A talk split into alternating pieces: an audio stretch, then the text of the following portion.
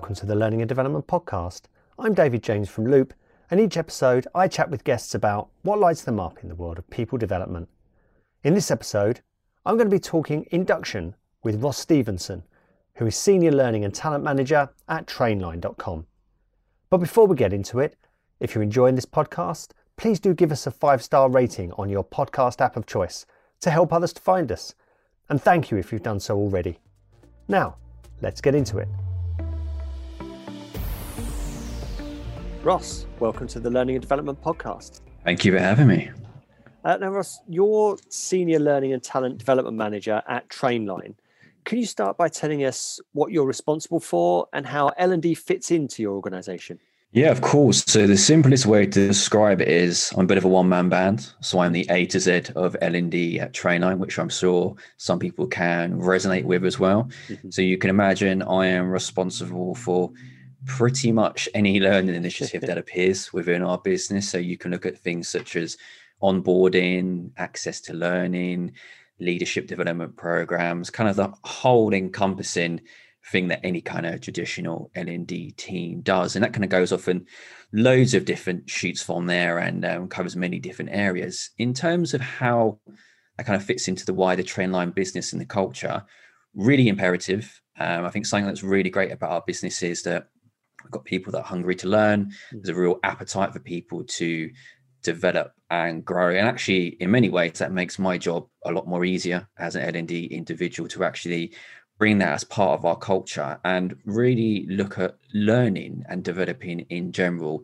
as a key piece of that employee mm. life cycle and looking at the value of if we invest in our people, you know, we can help people grow and have talented teams and have high performing teams. So, you know, in terms of what we do as a business and the culture, it's incredibly important and very highly valued within the community.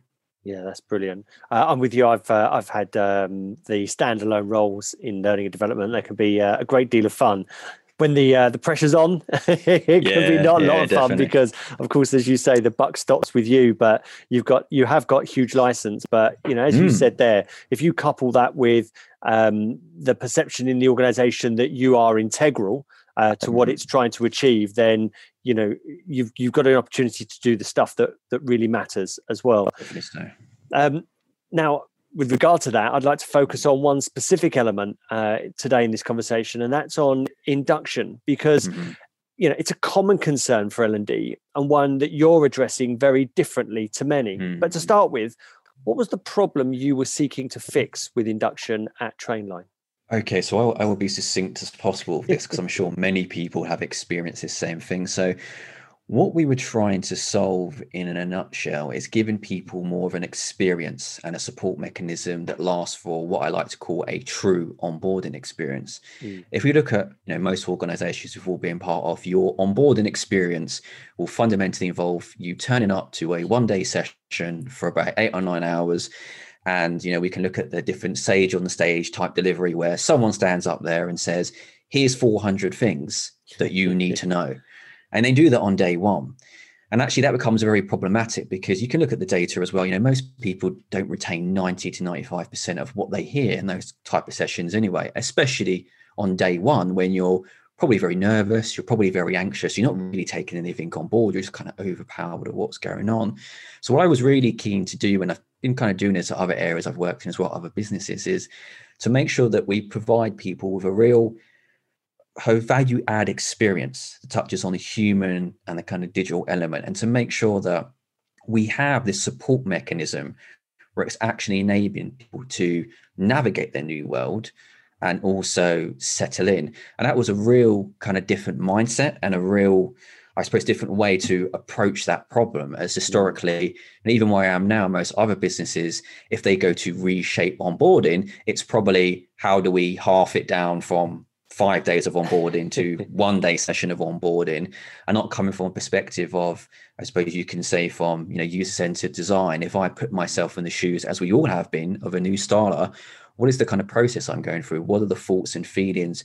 What information do i need at the right time? And you know how can we better support people with that? So the the main issue there was really providing a mechanism that allows people to settle in navigate their new world and then set them up for success and provide that environment. Mm.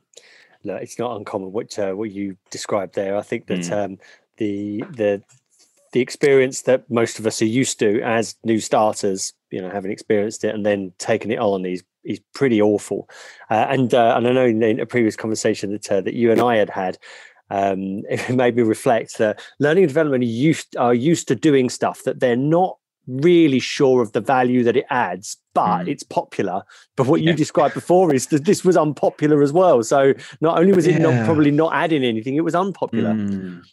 Yeah, most definitely. I think I think because certainly the way kind of I work is definitely from a product background. Mm. Um, so I'm always looking at kind of solutions as kind of products and, you know, much as, as my business does. So looking at how do we best put together a product and that product to evolve. And I think most of the time I've spoken to peers in the industry as well. It's just because it's that old adage of, you know, do what you've always done, do what you're comfortable yeah. with. You, you'll keep doing that same thing over and over again. But do you actually speak to the recipients or the users of what's being delivered there and find out you know what they're getting from that is of value and i think something i always say to people is don't assume you know because you have one point of view and you know you probably speak to a few leaders and your hr team like this is the way we should do it because that's the way we've always done it for mm. 10 years why would we do anything different but actually when you speak to you know users and i found this in my own research when i sat with kind of focus groups and new starters and we really got, got down into the kind of nit and gritty of what helped you and what didn't you know it, it was quite clear to me that we were creating more problems than mm. actually solving them. And I think for me, that was a, a big no no. And I think when I look at the entire employee experience, and that's kind of a very big HR buzzword the last few years, how do we craft a better employee experience? Onboarding is a fundamental part of that. It's your window into first joining the business. You've gone through the talent acquisition process, you've made your bet, and you've said, okay, this is the place I want to take my skill to. So you, the onboarding process is really, it's still a little bit of a, I want to call it matchmaking, but it's a little bit of a actually let me validate that this is the right choice. Mm. And by doing that is through your kind of onboarding program. Now, I think if I was to experience that myself and say I went into a business and they gave me a 90 day experience where I was really supported, showed investment from day one, had an environment that was built for my success, I'd feel really good about that. I'm not going to feel so good if I just go along to an event for eight hours run by let's say hr or lnd and some guest speakers and then never hear from anyone again. And actually i have to struggle for my next 89 days to try and figure out what do i actually you know need to do. So there's there's loads of loads of bits to consider in that not just in the what i like to call the binary we need you to know this stuff but yeah. actually the emotional element of you know we all know the emotional cycle of change. You're going up and down all the time. You're kind of feel in some weeks like god this is amazing. Other times like oh i'm really struggling here. Yeah. i just need some help. And that's what i'm trying to solve is kind of bring more that um helping hand. And although you know using more of a digital means to do this is to be more human is to think mm. about it from more of a human level um you know, I always say this analogy, but just like when you start school, like when you start school, you know, you're you're really scared, you're excited, you don't know what to expect, and you're meeting new people. It's the same thing when you join yeah. a business. You're going through very similar emotions there, and you know, we're trying to do our best with this. I suppose new approach that we're taking now in actually supporting people in that and doing the right things at the right time. Yeah, it's, it's often overlooked. Um, you know, we, we we do say in learning and development that we we're looking to to help the person, and of course, emotions are a, a huge part of that. But when we take a look at induction, it's often that we deliver a service which is probably more in service to the yeah. the uh, the functions and the departments in the business that want their say in induction. I, you know, yeah. I've been involved in inductions where the mandate was go and speak with the people who supply the mm-hmm. content and see whether mm-hmm. that that content is up to date. We mm. never really talked about the individual. We're talking about the time to deliver up to date content. What you're describing there is yeah. very, very, different. Um, and I'd like to just um, scratch the surface of that with mm. you, Ross, because um, mm-hmm. you know you, you said that that we can assume what the problems are, and mm. if anybody's delivering an induction in the way that we've described it with uh, with inordinate amounts of slides representing different functions then mm. then uh, then clearly that's you know that that isn't about understanding the individual but so how did you start to understand the real problems that employees faced when they joined trainline mm-hmm. so there's probably a three stage process to this really the first one involved myself as a new starter going through that experience. So when I first joined, I was kind of really keen on what that experience looked like. And, um, you know, whether rightly or wrongly, I kind of went through that experience three times just to make sure that I'd kind of fully got everything that I needed out of it and understood all the kind of nuances with that and what was involved. And Call you loads punishment. Of, I know, I know. Well, there, there was free croissants, so secretly I was probably going back for those all the time. But um, it was a really great perspective, right? Because I think I try with any of my design process. We all talk about, you know, think about yourself as the user. I was putting myself in as the user. Mm. I was mm. sitting there as the end user and saying, right, I am new. These are the things I want to know. What is the experience that I'm going to get here? And then continuing to do that for several months afterwards to see if I pick up anything else during my kind of my different state as I go along. And then the other two elements came in more around. So the second one being one of my kind of first initial tasks when I joined the business, let's say the first six months was actually seeking out new starters in the kind of the last 12 months, even before I joined them, just sending them a very simple kind of you can call it survey or user insight, just asking basic questions around their onboarding experience. So such things as, you know, is it what you expected? If it's not, what else were you looking to find out? What are some of the things you are looking for help in? And do you expect to have these fulfilled by, you know, managers or buddies and such and that?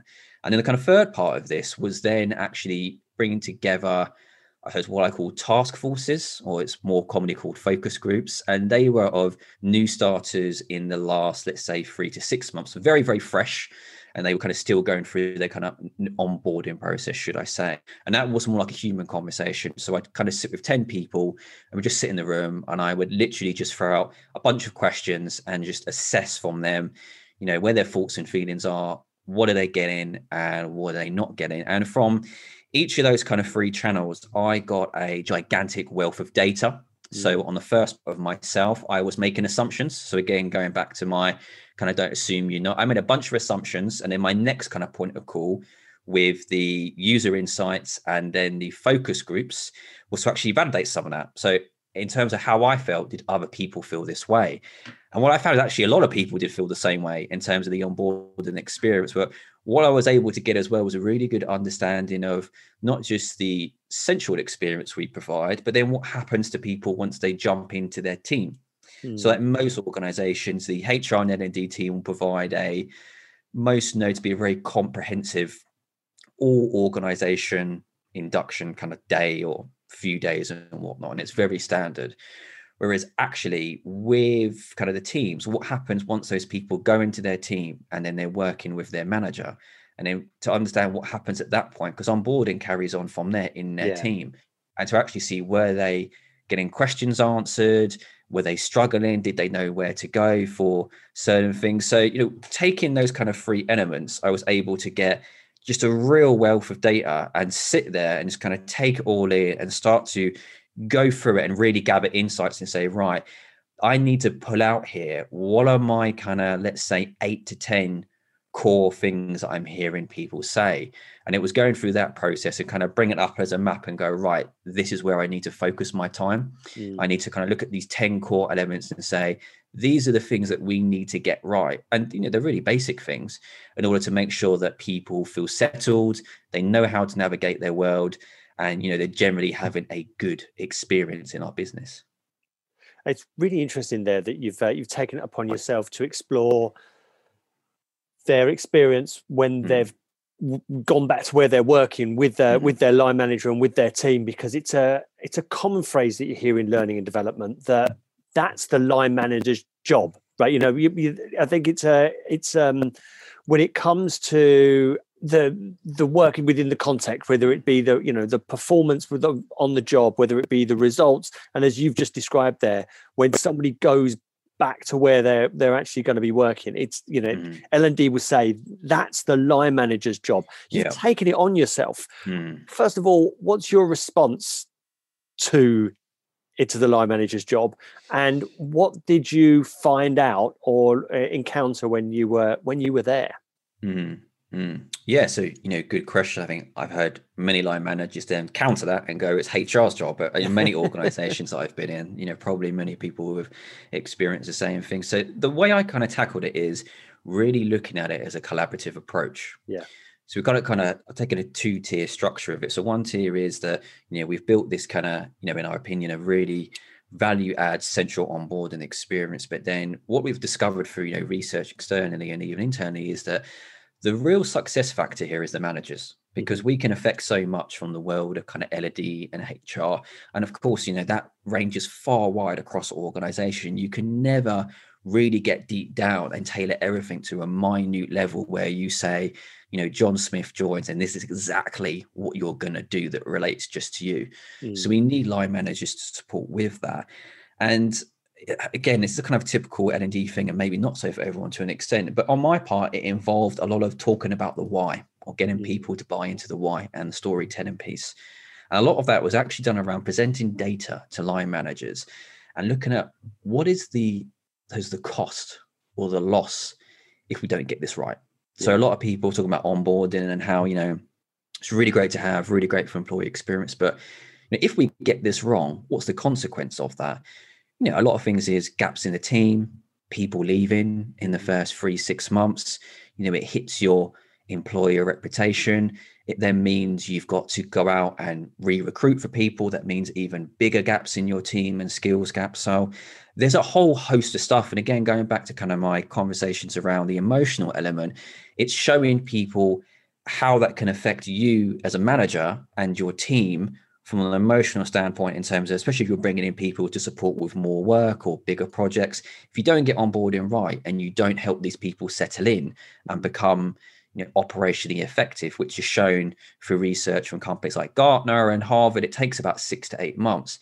You know, it's, it's a massive detriment to that. So a lot of my work in that, and still to this day, has been doing a lot of storytelling and I suppose influencing with line managers to say, let us take you on this journey and let's show you that if we get this right, here are the benefits. You know, bringing teams to operational effectiveness quicker, getting people to deliver quicker, people were happier because they've had an experience where they feel like, oh, okay, I feel really settled. I've got what I need, and actually I can crack on. And what I've seen of that is the, I suppose, the psychology of line managers starts to change. So whereas some of the behavior, not just where I am now, but even at most businesses I've worked at, has always been, it's a HR thing, leave it to HR, they'll sort it out.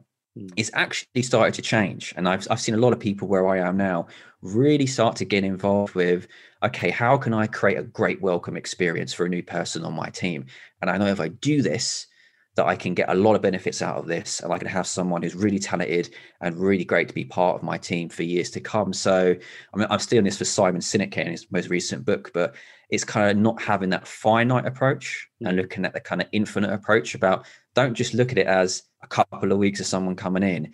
Actually look at it as if I'm investing now, what can that yield for the next months and years in terms of accomplishing you know what we need to have so the big bits there of line managers is that is that journey you know we know they're time poor we know they're not having all these opportunities to look at loads of stuff but it's building solutions not just for the new starter but line manager as well in terms of bringing it all together so so you do your exploration with um, the uh, the employees uh, mm-hmm. and you mm-hmm. seek to understand the problems that they are experiencing uh, as yeah. they enter your organization and as mm-hmm. they um, that they start they begin to work um, what's what's your approach to finding the right solutions great question in terms of that and uh, there's probably a couple of ways i can answer that right? So we look at a, a couple of metrics with that. So one what is the kind of culture that we've built already in terms of the content strategy you know what we've seen work? And then in itself you know, speaking and taking from that research, looking at what new starters previously have engaged with. So an example that being, you know, if we're wanting them to find out a little bit more about our senior leadership team, perhaps that's a short video that can encompass that instead of doing a massive written resource, which, you know, to be quite frank, people aren't going to read. Or, mm. you know, maybe there's checklists where people can look. I mean, people love checklists, don't they? They, they can kind of tick off and say, I've done this and I've gone through that. And it's very, very simple. It sounds very basic, but actually, you know, they are one of the most loved resources that mm. people go to. And a lot of it is, as I say, looking at the previous data that you've got, looking at how users are engaging with the kind of different content you're pushing out. So whether that's video, whether that's short form podcasts, whether that is kind of the more different digital products that we build, and just understanding what best fits that delivery. And something that I've always done is even, and I've kind of mentioned this a little bit previously in this conversation, is testing with existing teams. So just testing types of content and saying, very much A B testing. So if I gave you the same content, but here's a video for two minutes and here's a written resource that might be five minutes, you know, what works better for you? What's applicable? What do you take away? And, and how do you kind of apply that immediately? and that's really how I go. I'll have to give like a magic formula where I sit there and have some kind of science lab where I figure it all out. But you know, it's not the case. It's very much a kind of workflow element, and it's um, it's generally different for different areas. It's never a one size fits all. And even if we're an experience, right, we treat it as an MVP. Mm. So it's mm. consistently evolving. So we're consistently gathering use data now and looking at that feedback and saying, you know, if something is not getting the engagement that we expect, actually, why is it not getting that? And is that something that we potentially need to adapt into a different form of content and then look to understand, you know, what is more engaging? Because for me, there's not like one size fits all. I know people kind of rave on about, you know, video. A lot of it is, you know, podcasts recently. It works for different stuff, right? You have yeah. to kind of look at what works for that content. And as I say, sometimes it can be a checklist, sometimes it can be a video, or sometimes it can be a couple of paragraphs. But in my experience from the design element is you know look at the content that you've got again put yourself in the user's shoes talking to other people how does that best work in terms of delivery that you would expect and you know to consume it and make it easier because at the end of the day what we want to do within the kind of content strategy game is make it easy and accessible for people to use. So you know to wrap it up it's not one size fits all it's just yeah. consistently keeping close to it looking at how the engagement evolves and um, and adapt to it because even our kind of experience now you know I, I, guarantee in six months time it won't look the same. It will definitely evolve. There'll be different pieces you know i'm probably not going to be throwing in any tiktok videos or anything anytime soon but the, you know there's going to be different elements that we need to consider to engage those different audiences and we kind of flow with that and make sure that you know we're keeping ahead of that trend and not falling into those old patterns that you may see at other organizations and shall i call it traditional l&d functions where it's like we'll just continue to refresh our slides every six months with new department changes and kind of push the same thing out. That is the you know the philosophy we're completely avoiding and we're really kind of pushing that innovation to say you know what can we do differently but not also differently you know what could we take away. It's not always about do we need to add more stuff. It may be do we need to take away more stuff, and how do we make that journey even simpler for people as part of that overall experience. I, you know, I, like I like what you've just described there. It's the MVP approach. You're experimenting. Um, the way I like to consider it is you want to go for the lowest production value that meets the needs of the, the user. So a bit of text is the lowest possible uh, production value. 100%. And, mm. and if you can just tell people what they need to know uh, in a very concise format and that delivers you results mm. then that's good enough sometimes you need to show them so you might yeah. do a screen recording sometimes mm. when there is sensitivity around a particular issue um, i remember uh, one uh, a resource we created for a particular client around um, how do you manage someone who doesn't like you now there's no there's no nothing oversimplistic around that mm. so we decided to do video head um, uh, montages of experienced managers talking about just how bloody hard that mm. is, and that it isn't a technique that gets you through, but it's consistency and it's reflection, it's self appraisal, mm. and it's about um, showing up and being the adult every day, and all of you know, yeah. rich stuff that you that you can't really convey in a, another yeah. way so so you have to challenge yourself and think what's the lowest possible production value we can mm. get away with in order to help to get results but where do we really need to push it out yeah. in order to to um, affect people perhaps as much on an emotional level as we do mm-hmm. on a logical yeah definitely i would agree with that wholeheartedly i mean even you know anything i do in the l&d realm is um obviously from a, a kind of product background is always kind of around the mvp because mm. I mean, and maybe you you know seen this yourself with your experience. I know some L&D teams and some peers who spend months and years work on, you know, I've been part of massive corporations where they spend a year to 18 months on one program. Yeah. And then by the time that actually reaches any kind of market, it's obsolete. And yeah. then, um, you know, it's shocking. Whereas kind of the, the realm that I work in now, you know, people will probably class it as agile, but I try and stay away from the world because it's so kind of trendy in HR and L&D world. But it, it is to an extent, right? I work in kind of two to three week sprints and it is very much the MVP model of, you know, if we've got a problem, what are we trying to solve? What can we, you know, what can we push out to plug that gap and make sure people have access and can apply? And that's exactly how we treat onboarding. So mm. we have this always on feedback mechanism where it, you know, it may be week two, we've discovered this, and then by the end of week three or start of week four, we've already deployed that solution and we can see it in that environment already. So um, you know, we've got that space to do that. And I think, you know, it doesn't work for everyone, of course, depending upon the structure that you have in your business. But I think for kind of my world and what we're doing and the kind of fast pacedness, it works very well. And we can get that real time feedback and, um, and, and really bring value, right? Because we don't want to be, you know, someone saying, here's a problem and sit behind closed doors for four months and then figure out that problem way later which is actually not really going to help anyone. And then our backlog becomes bigger and bigger because there's even more issues that have come through. So, you know, being really adaptable and um, you know, listening to your audience is a kind of really, really, really big thing. It sounds as if you're you're an advocate of resources rather than causes. Is that right? That's correct. Yes, I am. I am on that bandwagon for sure. Um, although some people hate me for saying it all the time, but um, yeah, I think and again this is a bit more deeper but you know if you go off and you look at things like neuroscience and you know psychology around learning and and how people learn and there's far better people like nick shackleton jones who does stuff than i do but if you go and kind of read all that stuff and you know it's, it's pretty clear to understand that i think that mentality that i you know i try and get away from completely and i i get it from a lot of people in businesses where it's preaching about i need to put someone on a course you know they need to have a course. It's like it, feels like the be all and end all solution. And, and realistically, some of my conversations have started off with uh, a stakeholder coming to me, so I need a course to get people to do X, Y, and Z.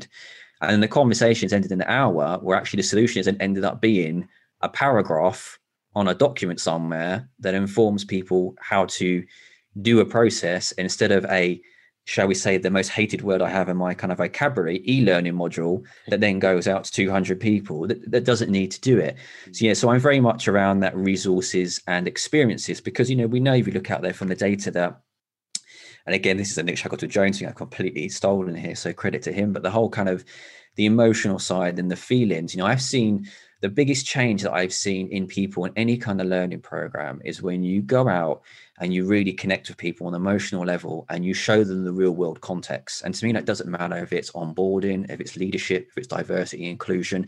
If you, you know, we're all emotional kind of people, right? We're social in terms of the kind of human spectrum. And if you can connect with people's feelings and really get them to feel something about that and actually show them, you know, if we can make this change, this is how things could improve. Mm. It's one of the most powerful things. And it's not, people probably don't call that traditional L&D. They expect L&D to be doing, you know, digital modules and e-learning courses and stick me on a training thing outside for three or four days a week. But actually, for me, it's more about, you know, taking people on a journey and bringing about real change um, and adding adding that value and that performance value. Mm. And you talked earlier about the partnership between uh, new starters and line managers, and you've got two halves of the same solution. Uh, can yep. you describe how that works from an end user perspective, perhaps on both those sides? Uh, yeah, yeah, most definitely. Starter, but also from an L and D admin perspective. Yeah, hundred percent. So in terms of the, the new hire or the new starter and the manager, how it basically works is we give both of them a 90 day experience and they get a little bit as well before kind of pre boarding. And then what will happen as soon as a new person enters our kind of door pretty much, the workflows kick off for both uh, a new hire and a line manager. And they will come part of this kind of campaign where they receive, you know, the kind of general welcome emails, you know, glad to have you here, all this great stuff.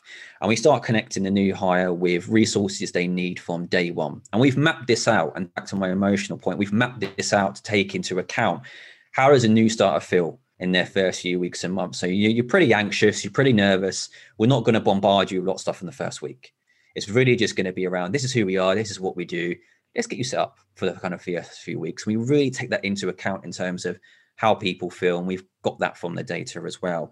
But then we mirror that on the line manager side. So every kind of communication or contact point a new starter gets, their line manager will get the reverse of that. And it will be if I say, for example, new starter gets a, you know, welcome to Trainline kind of communication, the line manager will get, hey, your newbie has started.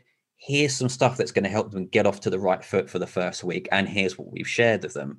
And we, we kind of go forth and we do that over the kind of 90 days. We have this kind of nudging mechanism where it's more from the new starter in terms of you know inform educate and apply and then from the line manager it's more around a nudge to say this is what we're giving to your new starter. You know it may be by the way it's been four weeks since they've been here. Have a catch up over coffee. Here's some basic questions you can ask people. Mm. and again it's more that blend of we're trying to be more human. And i keep saying that because i feel sometimes that this process can be very binary and it's mm. more about you can fall into the kind of black hole of we're just going to tell you what we need you to know as opposed to saying how do we use digital technology to create more human connection and conversations? Mm. and that's what we try and do with line managers because that portion for line managers to me is that part of support.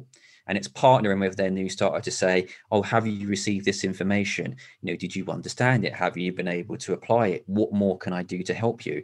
And what we do you know we, we provide very simple toolkits to managers and you know they've gone down very well in terms of just helping managers understand the journey of a new starter the kind of things that they're going to go through how they may be affected during those 90 days and how they can best support them mm-hmm. and those two kind of streams have worked very, very well in allowing the relationship to be built earlier between those two people and actually strengthen that and then show that the manager has investment, the company has investment, and the new hire, you know, feels more kind of like we can talk about psychological safety to an extent. They feel more safe. They feel more like, oh, I've been prepped. You know, my manager's really invested in me, and that's all done from a perspective of we've taken a very much a campaign approach, and um, it, we're, we're kind of like in the background, like of a helping hand, like kind of like that school teacher where you're pushing people and go, oh, go speak to so and so about this, or you know, be friends and go have lunch together. It does feel like that, but we're doing it in a very automated way yeah. and making the best use of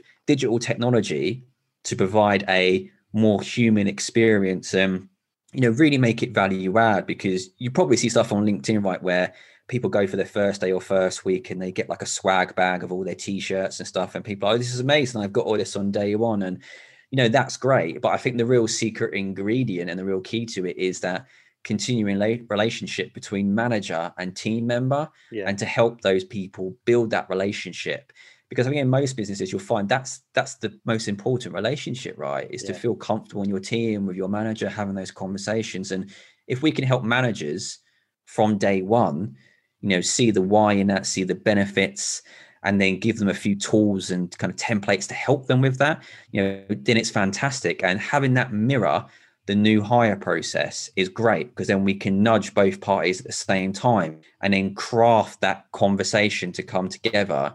Mm. And then again, we can, you know, measure the resources that are going out and how people are engaging with them. And if it's not quite clicking, then we can adapt and we can make sure there's more there. And you know, as I said before, we continue to do that now. But I think the manager portion, I think that's the bit where a lot of people fall down board and is that they focus so much on the new hire yeah. and doing a kind of new hire campaign, which is great, that they forget about the other party, which is managers. And, you know, my experience has been that managers form the biggest part of success because they are the touch point day to day. And if you can enable managers and empower them with the right content at the right time to support those people, you're going to make a change um, from two fronts. You're going to make a change in terms of they see the investment from L&D. So they see it as actually there's a really great performance support portion here that my L&D team is offering.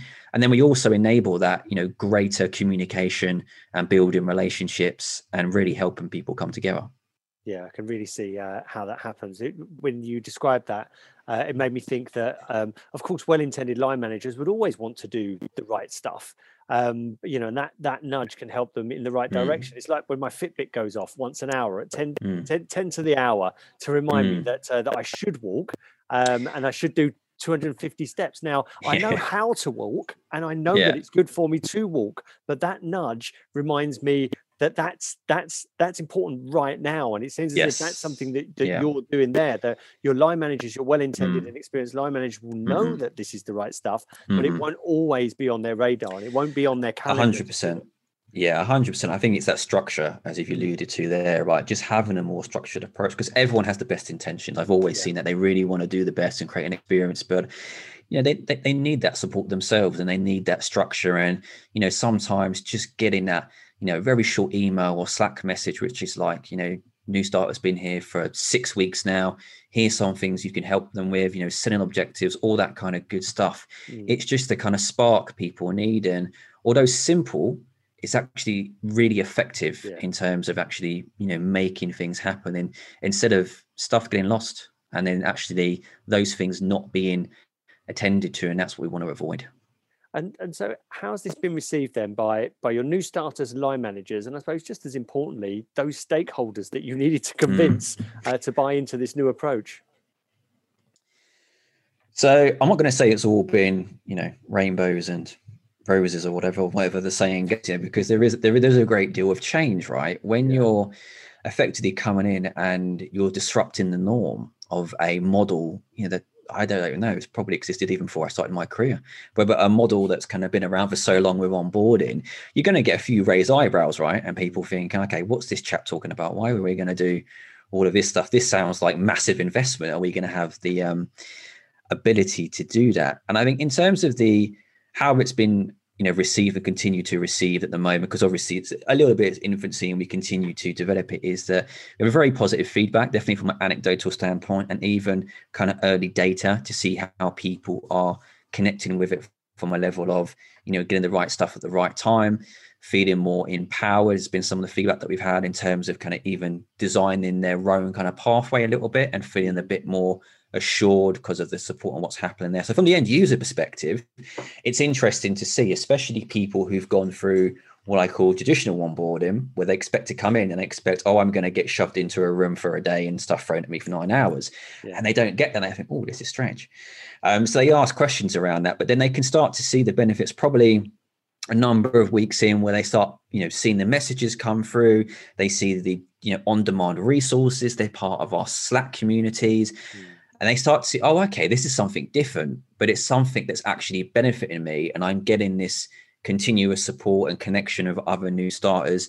More of the, should I say, influencing part and bringing people on board that journey with you. And you know, you know, people have probably guessed this from what we've discussed about so far has been with line managers and kind of senior stakeholders, and it's always an interesting conversation, right? We walk into a room and you, and you fundamentally say, we're going to stop doing this and then we should do all of this which you've never seen before and you've probably never seen many companies do. But i assure you it's going to work and it's going to do something completely different.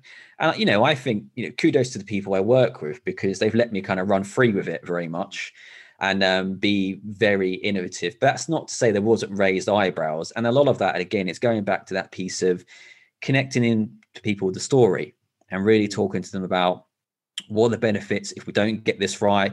What can it look like if we do get it right? And then and looking at case studies of companies that have been doing it, you know, especially my sector of technology, and you know, when it has gone right, looking at those benefits, bringing that together and showcasing, you know, what can we do? And when I spoke about the data and experimentation points, and we kept kind of collating data through the test groups, bringing that back to those people and showing, right, we've, we've done a couple of things here and we're already seeing the differences. So we're still doing the A B testing and we're running one alongside each other, but we can start to see the benefits. And I think that's where it lays. I think it's it's really partnering with those senior stakeholders and managers. I think again, it's probably a little bit of a pitfall with you know HR teams and ND teams in general to be siloed, to take away a project and just talk to no one, kind of build a number of things and then come back with the final solution. But, you know, kind of from my experiences over the last decade and a bit, I can guarantee you that is the easiest way for people to kick your idea out of a room yeah. because they want to feel part of it. They want to be, you know, involved. They want to have input. But if you bring people on that journey and you're showing them the kind of results and you're taking on board what they're saying and making a collaborative effort, then it can really change. And that's what I found. And, you know, I, I get more people now especially further down the line in this process being you know launched and more people being part of it where they're really coming out and saying wow this is like this is something different. And you know i was wasn't too sure about it at first but you know this is really helping me. And i can i can definitely see that from the people especially from the manager side who are experiencing it and going i've never had this before at a company. Now usually it would just be i get an email from hr that says so and so started they're invited to this day and that was the end of it. Now i'm getting emails around questions to ask people over coffee how do I feel about this? Here's a checklist to help, you know, my new starter in week seven or eight. You know, how do I build a career development plan? So it's kind of a whole new world for these people. So it's exciting. And it's mm. it's exciting to see that are the assumptions we've made and the data collected, how do they work in the real world? And I think so far we're seeing really good results from that and to move from that as we've kind of built it as a promotional standpoint from a one day event to a 90 day experience i think that really brings people on board and you know being in the tech sector you know we're all about the user experience right? It's all about the experience you get as that end user and i think people can connect to that. But um you know my advice on that is going to be bring people on board early you know bring them on the vision collaborate with them get their ideas make them as part of that design process. Do not do that thing where you know, the order taken. I like to call it the McDonald's drive-through analogy, where you go there and someone says, "I want a hamburger," and then you walk off for six months and you go create that hamburger and come back and go, "There's my hamburger." Mm. But instead of actually, you know, someone gives you an order, I actually let's have a discussion around that. How can we map this out? What are the things we're looking at, and continually bring those people on that journey as part of a let's call it a task force. Mm. Then you'll get a lot more people, you know, getting involved in it. Although I don't like the word, kind of like evangelizing it and you know bringing bringing that all together. And those people, for me, actually have been my biggest advocates. So mm. once we've brought this to a larger stage, I have not had to have done so much on the marketing and promotion emotional side I've got a group of senior stakeholders and managers who are so excited about it. They're doing that work for me, um, which is great. And that's a good benefit of the process as well. And, you know, I'd say change takes time. It's not going to be an overnight thing. I think that's the thing I have to hold out on. my I do set it with any of the kind of teams that I work with is that this is not going to be an overnight sensation. You know, behavioral change, you may be looking at six months plus, and it's just bringing people on that journey and continuing to show those benefits. And then where we are now, as opposed to be where we are in 12 months' time, could be huge, but we have to give it the time and we have to cultivate it. And we can't just be looking at what I call vanity metrics of let's look at the first six weeks and then determine success of that in the first six weeks because that's not really how life works. If we look at the MVP model, it's about continual iterations and you know you get to a standpoint where it may be six months down the line, it may be a year down the line, but you're going to have a real game changing product and you're going to have a world class service. So um, yeah, the collaboration piece, partnering, those would be my kind of big my big lessons there. Yeah, brilliant. And and just as a reminder, you we started this conversation. You're saying you're a one man band here, and yet you've taken a one day event and you've turned it into a 90 day experience mm. using automation, using campaigns, and overall yeah. data driven. So you're laser focused on mm. on the mm. real problems, which leads me nicely to the next question. Because mm. do you see further applications for this campaign uh, mm. and data driven approach with higher levels of automation at uh, at Trainline? Yeah, everything. To be fair.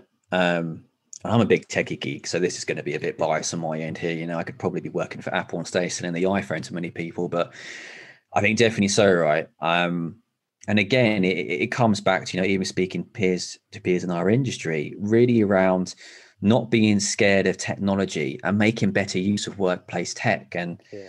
you know, people have probably seen me speak about this on different social channels, but it's a really big thing for me. It's like in most of our organizations today, we're working with you know, Slack or Teams or G Suite or something of that kind of ilk. And I think many people underutilize these tools and they don't really look at actually how can me bringing this into kind of my workflow aid that. Now I understand there may be a bit of fear because in the kind of traditional L&D world, trainers like to kind of have that control of the classroom and deliver stuff and do that. I fully appreciate that. But actually, you can use technology to supplement that. And yeah. you can use existing technology to actually, if you apply it mindfully, can be very powerful. You don't need to be going out and buying, you know, I see people buying 20 bits of tech to do one thing. You don't need to do that. You may have what you already need, but you need to investigate that. And the big thing for me being a one man band has been really investing in my digital skills and technology know how and really understanding when I'm looking at kind of L&D and I'm looking at building let's call it a digital learning architecture. Being a one man band and only able to do so much, how can I use that technology ecosystem to get the best bang for my buck? what are the features that can be used there from a campaign element to do that and i think the campaign element for me is so powerful because it allows you to manage your time and priorities better so let's say it's me as someone that's kind of strategizing and consulting i can do more of that and build automated workflows which are very simple things like conversational pieces through collaboration tools or email to actually work with different users on different projects. So whether that's a DNI project, whether that's a, a, leadership development project, it doesn't need to be. And let me give you a case in point of leadership development. Most businesses say we'll get people together in a classroom for four days over four months, and that's your leadership development program. That's it. But actually, what you can do with a campaign approach and automation is say, well, actually, I can build a campaign of touch points through different bits of technology where I can set it and forget it and then I can yeah. set up all these activities, and then people can do that. And you, as an individual, don't need to be involved in it, which is perfect for me because as a one man band, I cannot sit there and go through hundreds and hundreds of different Uh, you know touch points of people to do that. So the campaign element allows me to do that, and then focus more on the strategy and the human side of when we do bring people together in a human to human experience. How do we make that as beneficial as possible? And you know, technology for me is the massive enabler for that is really understanding the tools at your disposal. How do you build them into that learning architecture? And how do they communicate and connect with each other and provide that simple experience? And as a one man band and again if anyone listen to this who's in a kind of same you know one one person band or a couple people in a small team of limited budget you can do a hell of a lot um, with a lot of those kind of tools and bring that together and create really great experiences. It's it just needs that kind of bit of innovation. And I don't like saying stepping out of the box or whatever is, thinking out the box, but it's really kind of taking a step back and look into other worlds and what you can borrow. You know, if you're in tech like me, there's like there's product teams, there's different engineering teams that you can speak to and think about how can you do things differently.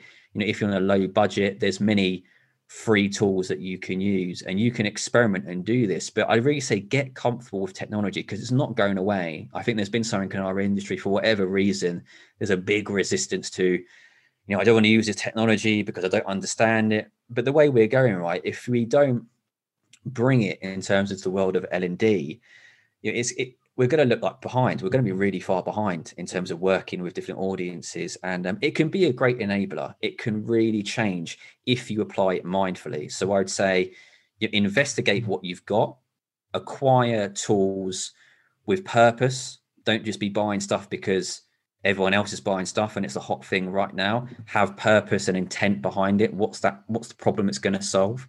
How is it going to support you?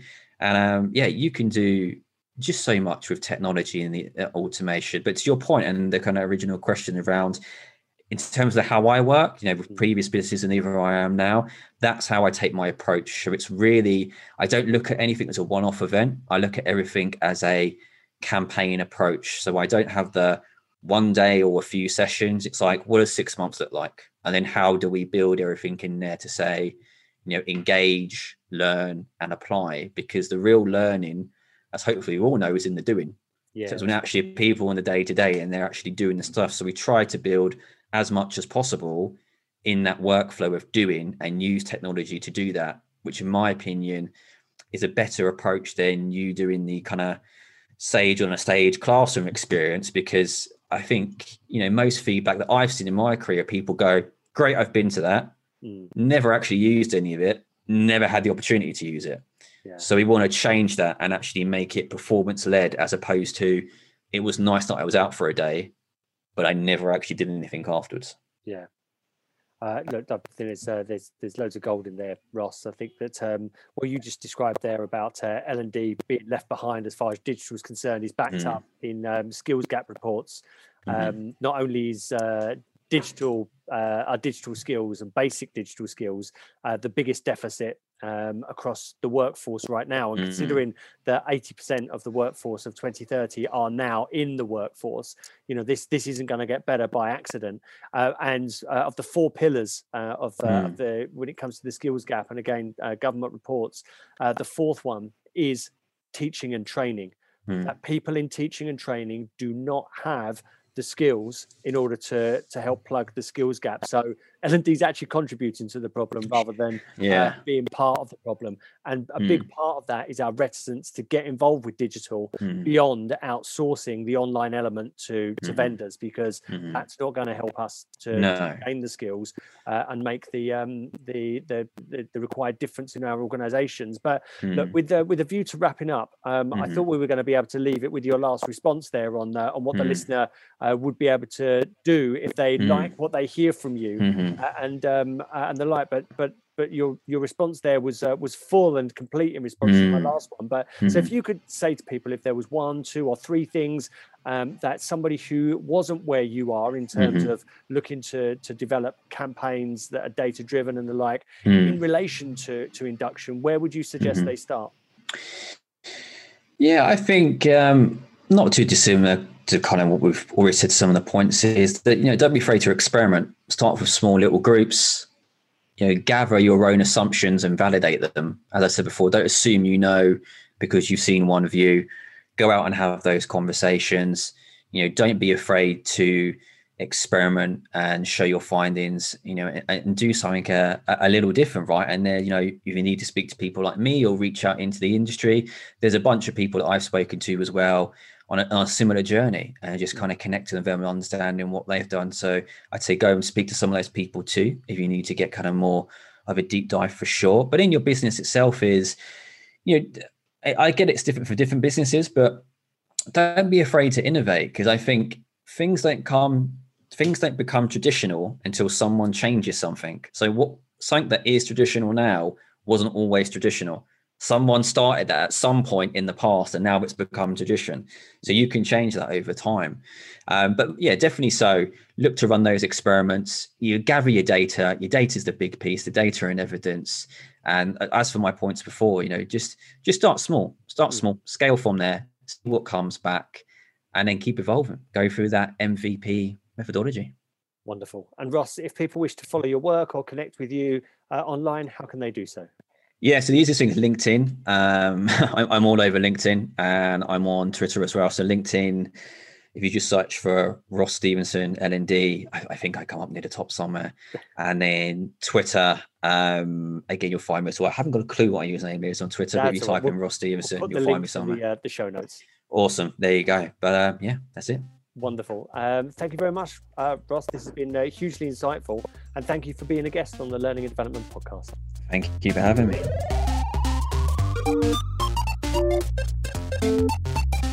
Despite it being a common problem for L&D, so many organisations still deliver that awful death by PowerPoint experience that we discussed in this podcast.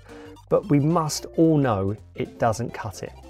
As Ross explained, by making the experience employee centric rather than topic centric and automate it, run it as a campaign and be data driven, we can all make the difference required to welcome new starters and prepare them to perform. If you'd like to get in touch with me, perhaps to suggest topics you'd like to hear discussed, you can tweet me at David in Learning and connect on LinkedIn, for which you'll find the links in the show notes. Goodbye for now.